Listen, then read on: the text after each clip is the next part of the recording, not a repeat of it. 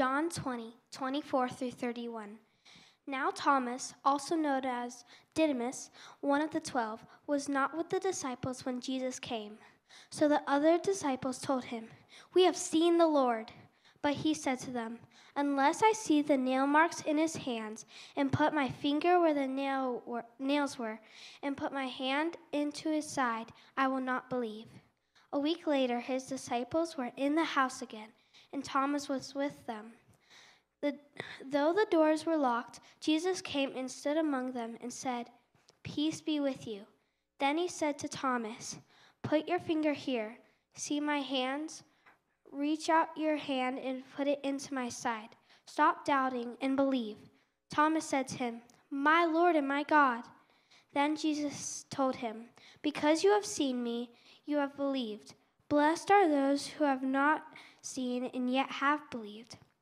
Jesus performed many other signs in the presence of his disciples, which are not recorded in this book. But these are written that you may believe that Jesus is the Messiah, the Son of God, and that by believing you may have life in his name. This was the word of the Lord. You may be seated.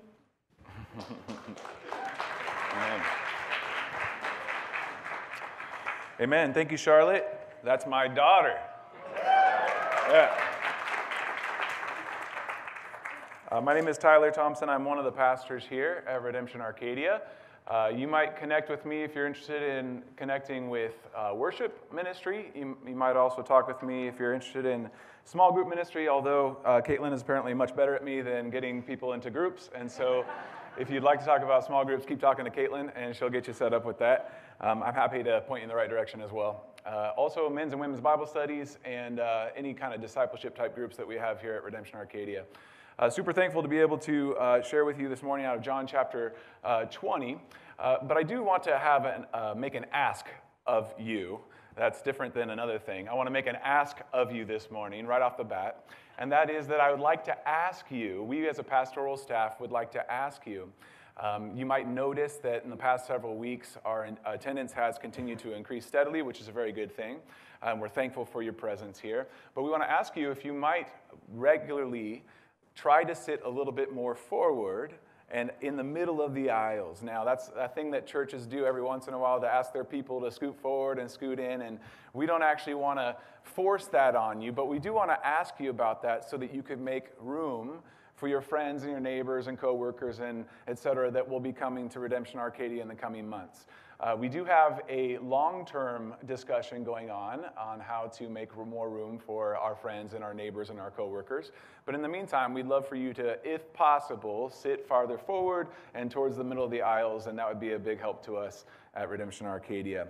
Uh, speaking of making more room, we're going to have three services on Easter, and so those times are going to be 7:30, 9, and 10:45 a.m. We want to also encourage you, if you can, to come to the 7:30.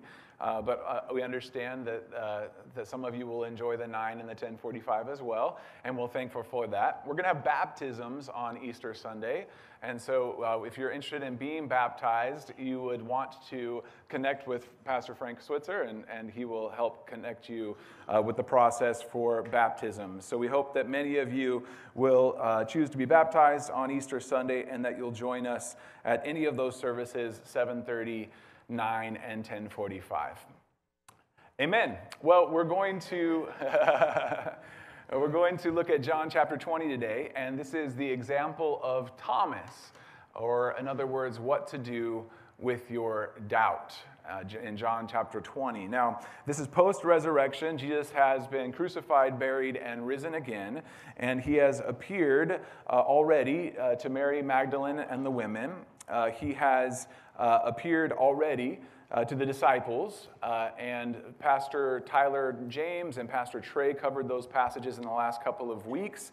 Um, and today he is appearing to Thomas, who we oftentimes call doubting Thomas. Now, he gets a bad rap unfortunately, he's called Doubting Thomas. But this guy, one of the disciples, uh, was much more than just his doubts. And so I'll say one thing just off the top of the bat. If you are a person that is here this morning and you have doubts, welcome. We're glad that you're here. This is the best place to work out your doubts and your questions.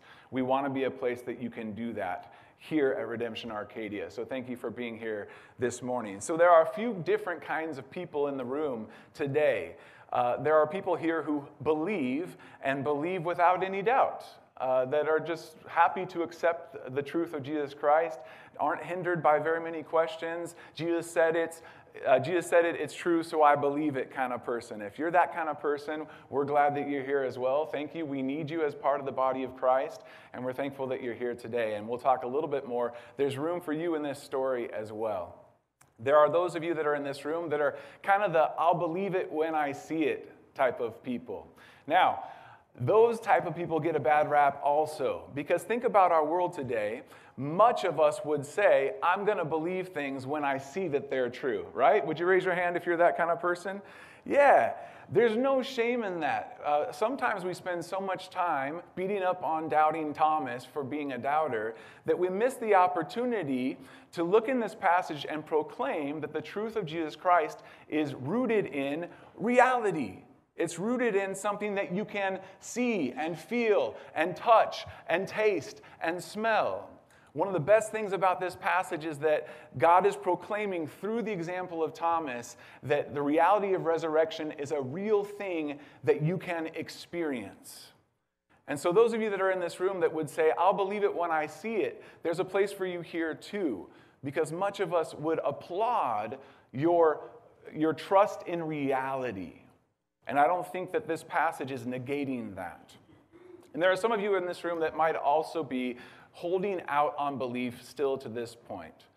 That you might not actually buy any of the arguments for the resurrection, and that you, at, to this point, are saying, I will never believe. And if that's you, we're also thankful that you're here and hope that this word of God, by His Spirit, will speak to you this morning. So, throughout history, many inventions, many wonderful productions that humanity has achieved, people were skeptical of them uh, as they were being developed. I read this week that the light bulb, for example, when Thomas uh, Edison was working on the light bulb, people were hugely skeptical and said, I'll believe it when I see it. And then, of course, the light bulb was invented. Same thing happened with Alexander Graham Bell uh, with the, uh, the telephone. And as he was working on the, uh, the, the, telephone, uh, there was sort of skeptics saying, I'll believe it when I see it. And now many of us in this room, I, w- I would probably say almost all of us in this room have one of them in our pocket. It happened with the automobile and with the airplane, with the personal computer, that people said, I'll believe it when I see it.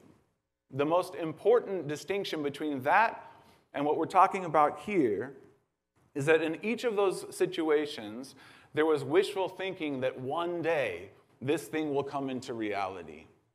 But with the resurrection of Jesus Christ, we proclaim that this has already been accomplished, that this work has already been done, that he has indeed gone to be crucified, he was buried, and yes, he was risen again. And whether or not we have seen that, it is the truth. And so the question becomes do we believe it? And the example of Thomas gives us one, an example of how we can believe though we have doubts. And two, it gives us a clear blueprint about what to do with our doubts. You ready for our passage? John 20, verse 24, we'll start there. Charlotte read it. By the way, I'm pulling for St. Peter's today in the March Madness game. I believe it when I see it. right on cue. Right on cue. Now, Thomas, one of the twelve, called the twin, was not with them when Jesus came.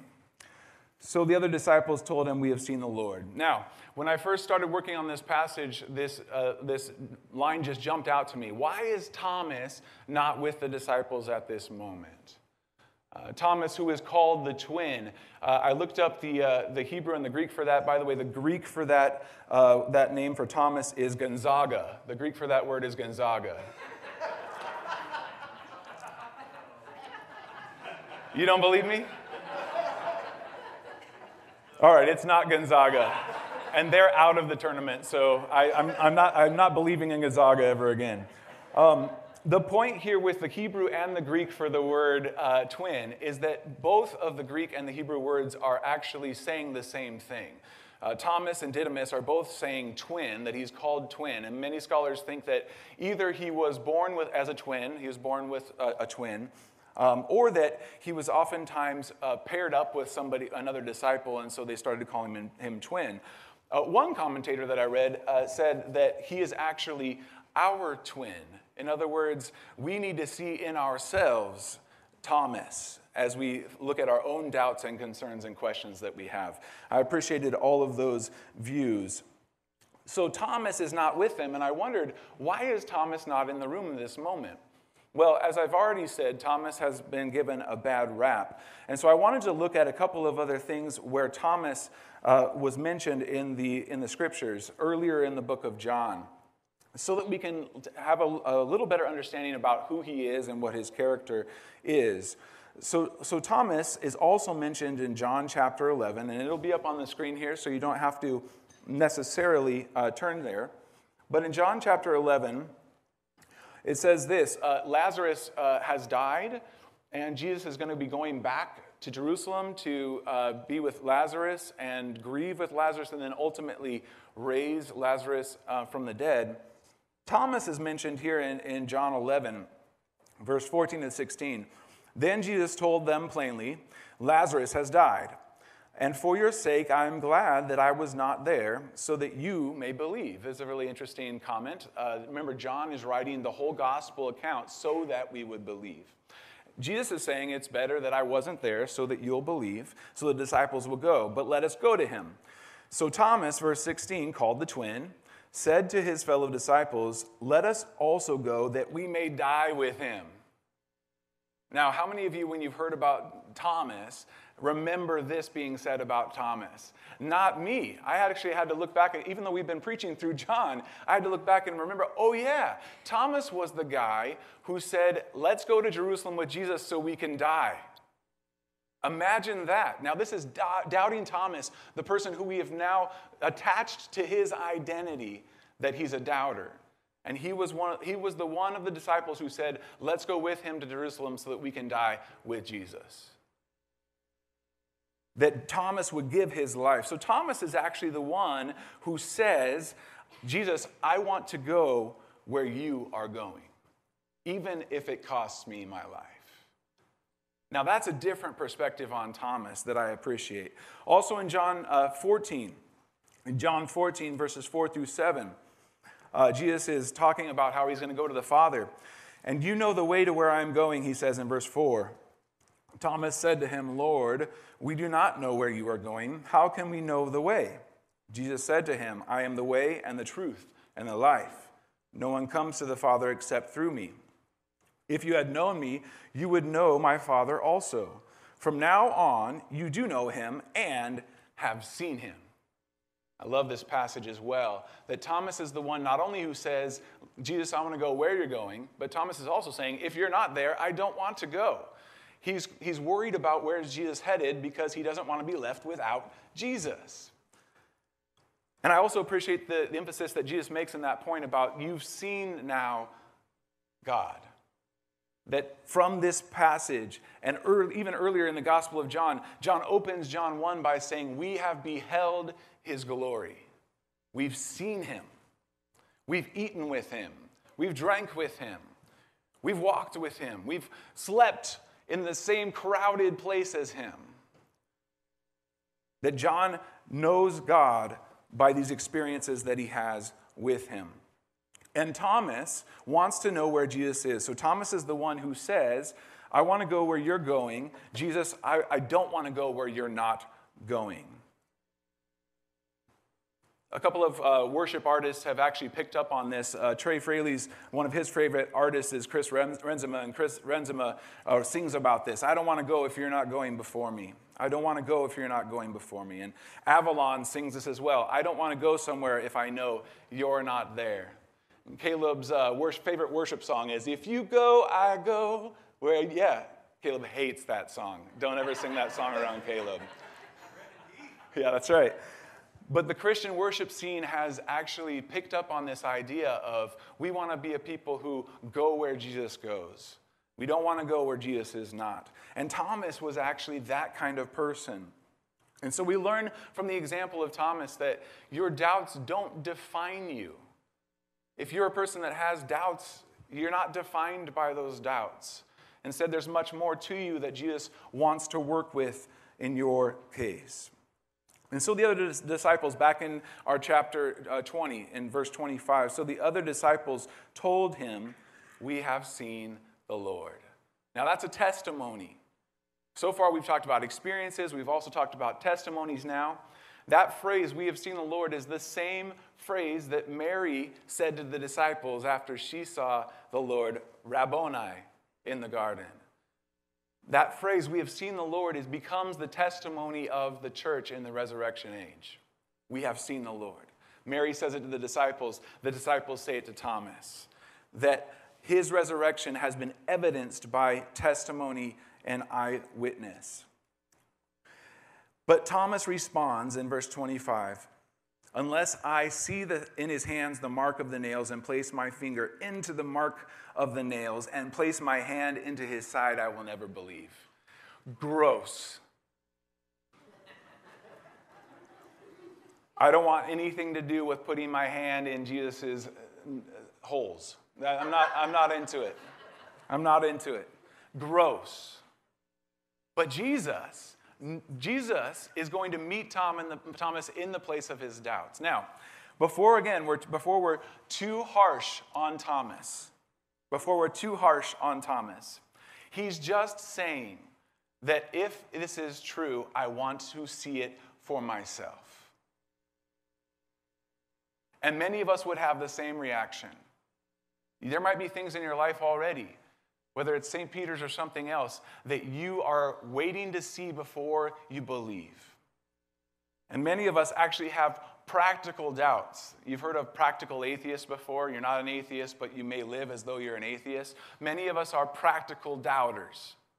That we have doubts, things that we question about who God is. We question God's goodness. We question God's faithfulness. We question God's power.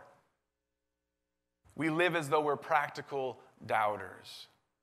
And we say, I'll believe it when God go- comes through in this way. When God does this, I'll believe. And you've heard the prayers God, if you come through in this moment, I'll believe. Oftentimes, we live as practical doubters in this world. But again, before we be too harsh on Thomas, many of us, many of us would have these kinds of doubts when things don't make sense. Not only are we not de- defined by uh, our doubts, but also we want to have grace for one another and understand that there are times that things just don't make sense to us. That we have doubts and they appear because the world just doesn't seem to add up. And there's grace for that.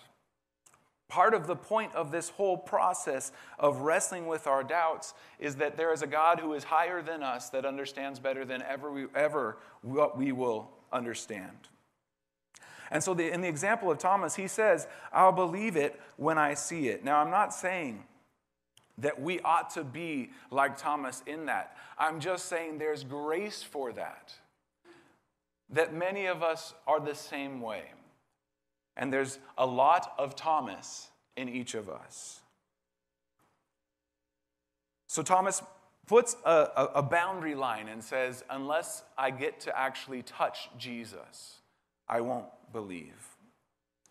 But if we take that in context of who he is, that he only wanted to go where Jesus goes, he only wanted to be where he was, he didn't want to go where Jesus wasn't, we can understand why he wasn't with the disciples in the first place when Jesus appeared. Because Jesus wasn't there. So Thomas is missing from the room because Jesus isn't there. He's the guy who says, I want to go where Jesus is. And if Thomas is not in the room, it means Jesus is not there. But there's another reason that Thomas isn't in the room. It's this it's that for all of us who have these same doubts, Jesus wants to meet the doubter in the place of his doubts or her doubts. And so, for all of us that have these doubts, we can look back on this story and we say, it is grounded in reality. Yes, there are those who believe without seeing, but Thomas put his hands into the side of Jesus and it was a real deal. And our hearts can rest assured in that reality. Verse 26 says this Eight days later, his disciples were inside again, and Thomas was with them. Now, I love this for a few reasons. At eight days later is sort of like saying on the eighth day, it's sort of like saying the beginning of the next week. The beginning of the next week, there's a new start again. We should take from that that for doubters, there are new starts available in Christ. That this new week was the time when Jesus was going to appear to Thomas. But we should also take from that that sometimes it takes a while for our doubts to be resolved. The disciples told, told Thomas eight days earlier, We've seen the Lord, and Thomas had to wait eight days to see Jesus. And that doesn't fly well with us sometimes in our instant gratification world. We want results now, we want our questions answered this moment. Eight days later, later Jesus comes to Thomas. So sometimes our doubts take a little while to, to be resolved. And some of you have been wrestling with doubts for much longer than eight days. But Thomas, this time, is waiting for Jesus. Why? Because he wants to be where Jesus is. And so Thomas is with the disciples. He's waiting for Jesus. This is another thing that we can garner from this is that when we have doubts, we want to wait for the Lord in the midst of our doubts and expect for Jesus to resolve them. Although the doors were locked, Jesus came and stood among them and said, Peace be with you. Now, I love this. This is a repeat of what Pastor Trey uh, preached on last week, and you can check out his sermon if you missed it. That phrase, peace be with you, that Jesus again appears and, and, and blesses the disciples with his peace. That there's a ministry of blessing with this peace that Jesus came, and again, the doors are locked. We, we learn from that that the resurrected Christ is not held to the same restrictions that the uh, pre resurrection Christ was, but rather that he stood among them. I also am interested in the fact that the doors were locked because the disciples probably were still fearful for their lives at this time. So you have a room full of, of people that are afraid and doubting, Thomas at least and there may have been others, that are waiting for Jesus to show up. One of the things that I take from that is that we want to be a people who expects for Jesus to show up in our midst and resolve our doubts. We don't know how he's going to do it. We don't know when he's going to do it. It may take some time, but we're waiting on Jesus to be the one who resolves our doubts. And so Jesus came, he stood among them, and he said, Peace be with you. Now, that word peace, and Trey talked about this last week, the only other thing that I want to say is that in the midst of our conflict and our turmoil and our fear and our doubts and our questions, what more do we want in that moment than peace? We want to stop wrestling. And Jesus grants that peace with his very presence and his very words. Jesus comes to the doubter in the midst of his or her doubts. Verse 27 Then Jesus said to Thomas, Now I love this. Maybe not everything is recorded, but it looks a whole lot like Jesus knew exactly what Thomas needed in the midst of his doubt. Jesus says to Thomas, Put your finger here, see my hands, put your hand and place it in my side. Jesus knows exactly what Thomas is wrestling with and exactly what it's going to take for Thomas's doubts to be relieved. Without anything being said by Thomas to Jesus. Now, it's possible the disciples have relayed this information. It's possible that some things are not recorded here. But I take from this that Jesus knows exactly what we need in the place of our doubt. Maybe even better than ourselves. Probably, yes, even better than us. That he knows exactly what we need. And so Jesus invites the doubts of Thomas, Thomas to be uh, engaged with. Jesus is not afraid of our doubts, he doesn't run away from our doubts, but rather, Jesus invites us to explore the doubts because the answer is not something that is going to make Jesus out to be ashamed. So he leans into Thomas and Thomas's doubts and asks Thomas to lean into him and put and feel the evidence of the reality and truth of his resurrection. Now, for those of us that are in this room that need these kinds of handles in our lives. We might actually be jealous of Thomas in this moment that Jesus showed up to Thomas in this way. But we can't demand of Jesus that he shows up to us in certain ways. It's by his grace and his mercy that he does. What we can rest assured in is knowing that he will reveal himself to his church. And he does so in this situation. And then Jesus says this do not, do not uh, disbelieve, but believe. I, I love this statement because disbelieve is a very active word. He's, he's, he's saying that Thomas has been participating in disbelief, that Thomas has actively been trying not to believe. And sometimes you may find yourself in that, in that case as well. That there may be times in your life that you just don't want to believe. It's a very active word. And Jesus is contrasting this with that belief of faith, knowing that faith is what's going to relieve the doubt in the end. And it's so gritty. It's so gritty that Jesus actually asks Thomas to do this. It's rooted again in reality. A little bit later, we'll take communion. And, and part of the reason that we do this is because it's a tangible, physical example of a spiritual reality that is the power of the death, burial, and resurrection of Jesus Christ. That by taking the, the cup and by taking the bread, we are having a physical reality of a spiritual implication. And so Thomas is invited to lean into the doubts. And we can rest assured that for any of you that are facing doubts this morning, that Jesus invites you to bring them to him. The result of this, after Jesus saying, Do not disbelieve, but believe, in other words, don't be actively fighting against belief, but be investing in belief. It's pretty cut and dry there what Jesus is asking Thomas to do. In verse 28, Thomas answered him and says, My Lord and my God.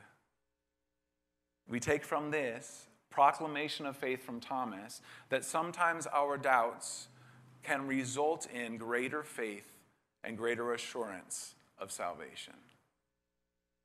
Thomas says, My Lord and my God. It's actually the only time in the New Testament that the word Yahweh is used for Jesus.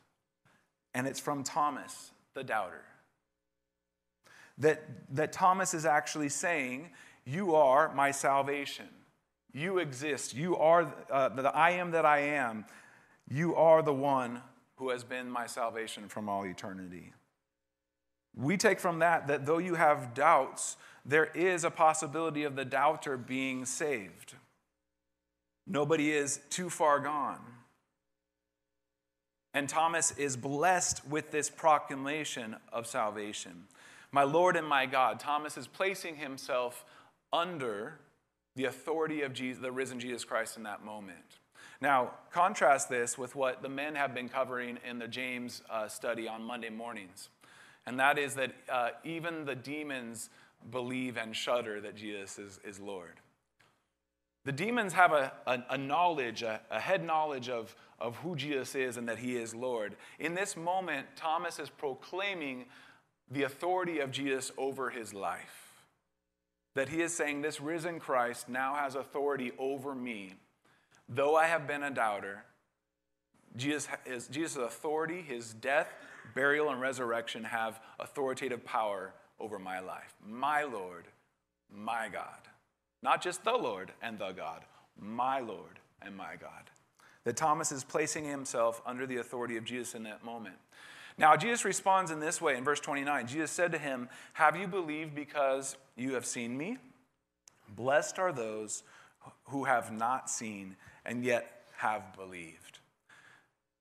Now, I oftentimes read this verse as a real rebuke of Thomas, or that Jesus is scolding Thomas in this moment. Now you believe, kind of thing. And I think there might be some of that there. That Jesus is saying, uh, I'm, I'm thankful that you've finally come to this place of belief. But I, I read this verse much more gently now. As we have been working through the Gospel of John, there are times that Jesus has, has been angry. There are times that Jesus has rebuked the Pharisees and other religious leaders. But that doesn't sound like that here. Here, this sounds very much so like John, uh, like Jesus is, uh, recorded by John, that Jesus is welcoming Thomas back in by saying, Now you believe. Now you believe because you've seen. But blessed are those who have believed without seeing. Now, why would Jesus say that? Why is there a blessing for those who believe without seeing? Well, one, that's all of us. That's there, and John's aware of his audience. That's there because Jesus wants us to know that we'll be, we'll be blessed even though we have not physically seen Jesus. And I'm thankful for that. That if you have belief in this room without seeing Jesus, that there's a blessing for you. Think about what that blessing might be. That blessing might be that you can rest in the truth of Jesus Christ. Now, with doubts, we want to welcome people to ask questions, be open and honest, voice your concerns. But if we're honest, that process is exhausting. You're wrestling. You're wrestling with these, these concepts. And if there's ever something about God that maybe you haven't quite figured out, you're trying to wrestle with, that can be tiring. Many of you will recall the story in the Old Testament in Genesis of Jacob wrestling with God all night that Jacob's wrestling with God all night and saying, I won't let you go until you bless me. And in that process, God touches the hip of, of, of Jacob, and Jacob walks with a limp the rest of his life.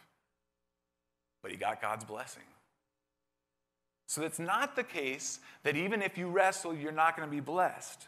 But think about the blessing that is for those who believe without all the wrestling. God is saying, This is true, and you're blessed because you've believed it.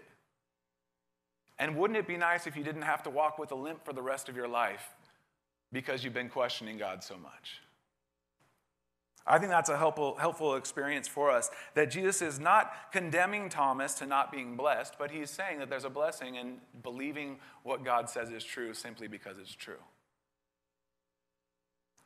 And so those people are blessed that have believed without seeing. And there's a blessing for you in this room that have not seen Jesus, but yet have put your faith in him. Verse 30 Now Jesus did many other signs in the presence of the disciples, which are not written in this book. But these are written so that you may believe that Jesus is the Christ, the Son of God, and that by believing you may have life in his name. I love that John includes this at the end of chapter 20. He also includes something like this at the end of chapter 21 where he says, and we'll get there a, uh, soon, where he says, all the book, uh, even if um, all the books in the world wrote about Jesus and what he did, the whole world would not be able to fill, uh, have enough books to write what he did. In, in other words, it's a way of saying that Jesus is infinite and uncontainable by any singular book or story. This book points us to Jesus, and we can see Jesus through this book. But no book could contain all of the things that he possibly is and has done and can, and, and can do for us. And so John includes this here and he says this not, uh, Jesus did many other signs. I think it's there to describe the vastness and infinitude of God, but I think it's also there so that we would know that Jesus didn't just appear to a handful of people after, after his res- resurrection. How many of you know that Jesus appeared to more than 500 people? right? And over a period of many days.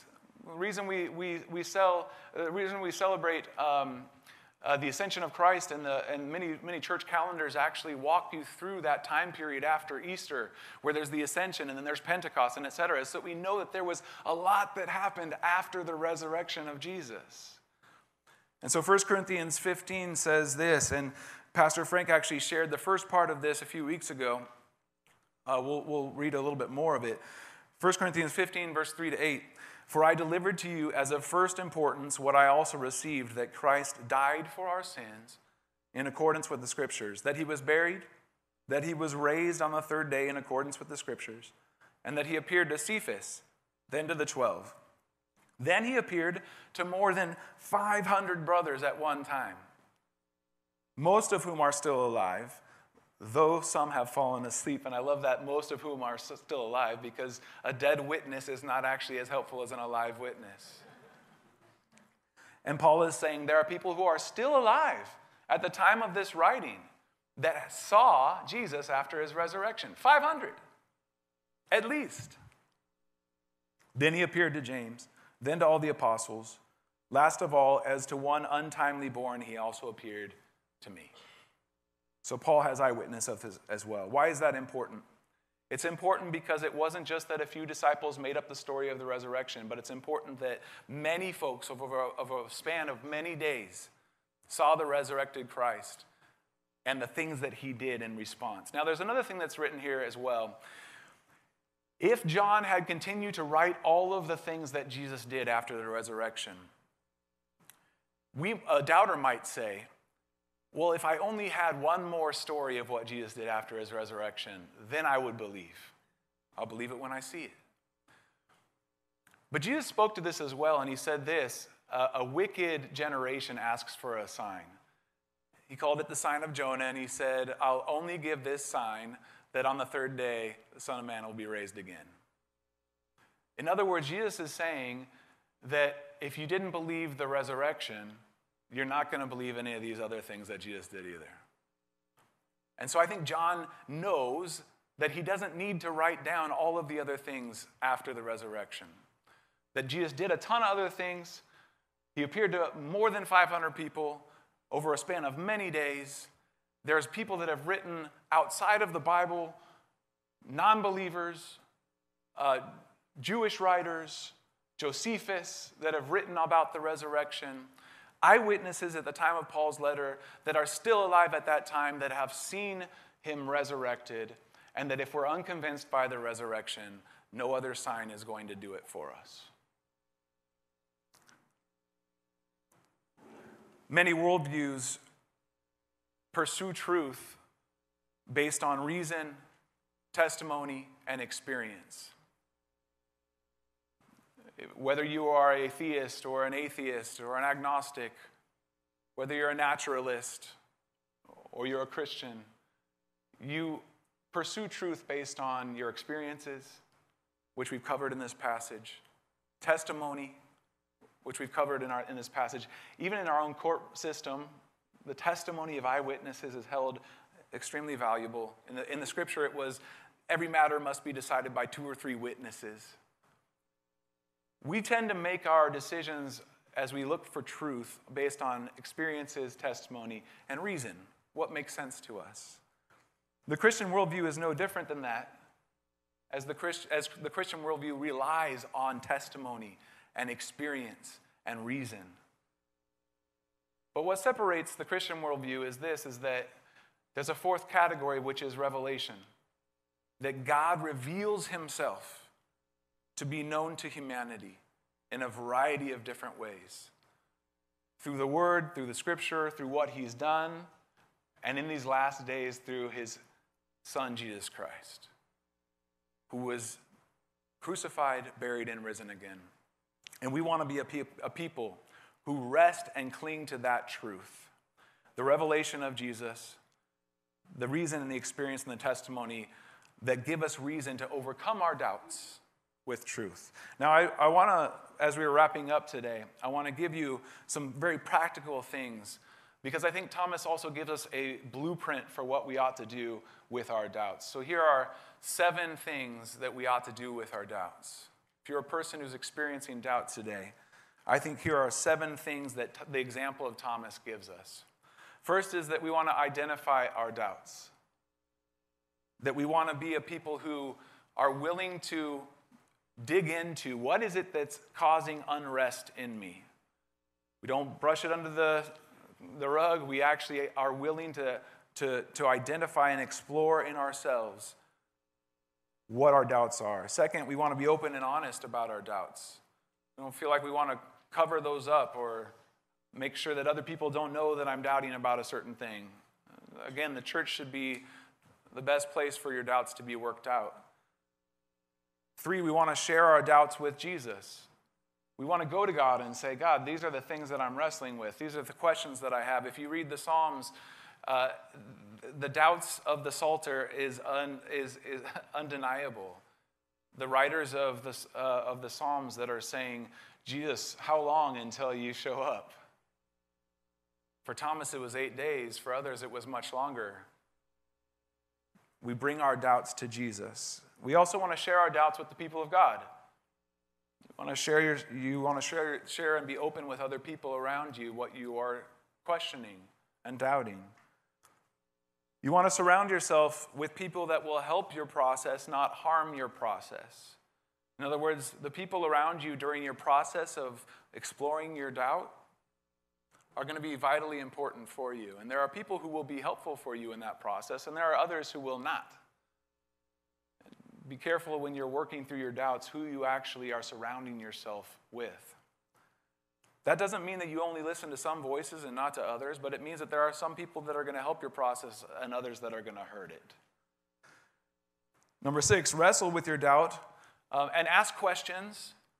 Like Jacob wrestled with God all night, ask questions, explore different voices, make sure you're gathering information, wrestle with these things, but recognize that wrestling can be exhausting.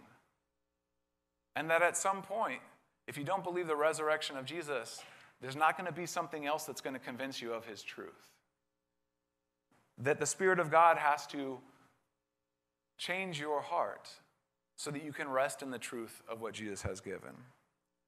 And that's the seventh thing is that we want to cling to the truth. We want to be a people that seek after Jesus' truth and hold on to it through all of the storms of this life and all of the things that we face. That as Psalm 119:31 says, we cling to your testimonies, O Lord. So we want to be a people that are willing to ask questions and walk through our doubts, but that are going to hold on to the truth of God. We, there may be some areas that you say, I'll believe it when I see it in this life. And if that's you, that's okay. Allow us to be a community that will come around and help you explore the doubts that you have. I would venture to say there's probably not been a single person in this room that has had that never had a doubt about an aspect of God or God's existence or what God can do in our lives. But our prayer today is that we would move from these doubts to resting in the truth of Jesus Christ as he comes and meets us in the place of our doubts. And that when we ask that most crucial question, did Jesus rise from the dead? We can vociferously and excitedly say, My Lord and my God. I place my trust in you today. Let's pray and we'll take communion. God, we're so thankful that you have revealed yourself through these scriptures, through what you have made through Jesus Christ. Thank you for the account of these eyewitnesses that saw you after your resurrection. Lord, we praise you that it's not just the empty tomb, that it's not just Thomas, that it's not just Mary, but that you have revealed yourself to all humanity as Lord and Savior. So, God, I pray for each kind of person in the room today. I pray, Lord, for those who, who do not yet believe. God, I pray that you would encourage them to wrestle with doubt. Lord, I pray that you would reveal yourself to them, that by your Spirit, that you would help open their eyes and open their ears to your truth. God, for those that are, are uh, believers but have questions and are wrestling, I pray that you would meet them as well. Lord, that you would allow for them to see clarity and see truth. God, that you would help the church to come alongside and be encouragements in this process. Lord, and for those that are blessed by believing without these doubts, God, I pray that you would encourage them today. Help them to know how important they are in the community of Christ as those who have settled and rest in the truth of Jesus, that you would help them to be an encouragement to others around them.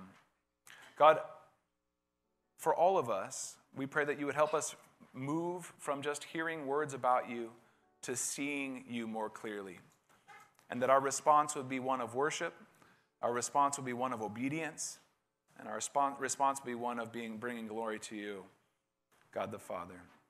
Now, as we take communion, Lord, I do pray that you would bless these elements and these people, that you would allow for the bread and the cup to be um, you, these natural items, these physical items, to be used in supernatural and spiritual ways because of your spirit and the work that you do in our lives.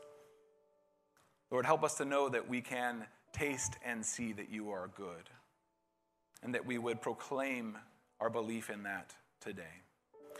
Would you be glorified in all these things? In Jesus' name I pray. Amen. Friends, we'll take communion at the front. There will be those that are serving here at the right and the left.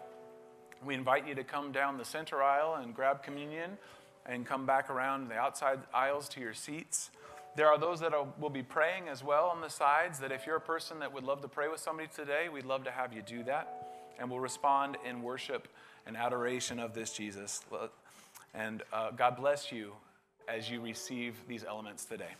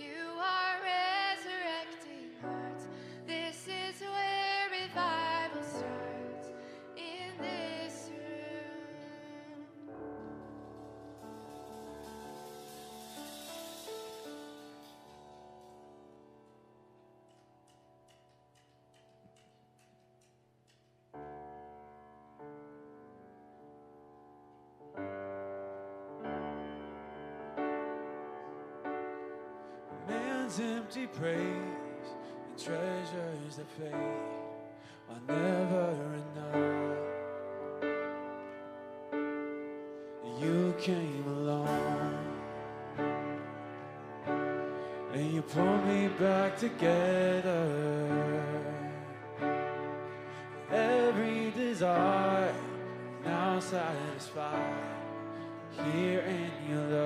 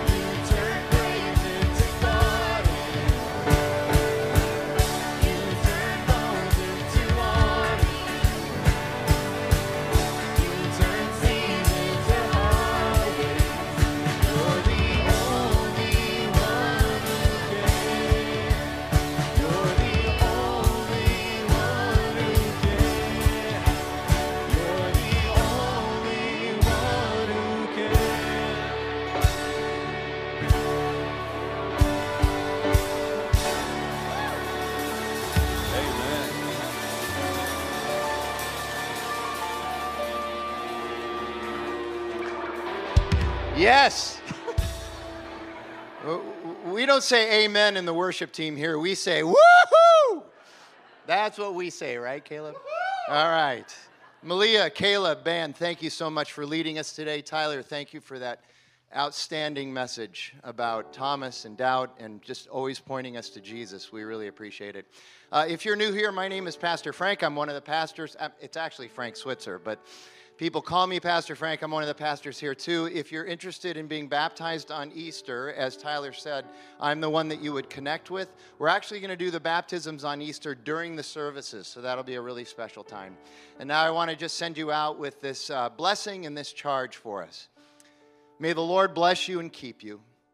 May the Lord make his face to shine upon you and to be gracious to you. And may the Lord lift up his countenance upon you and give you his peace, not just today, but every day, forever and ever. Amen. Go and live all of life, all for Jesus. We'll see you next week.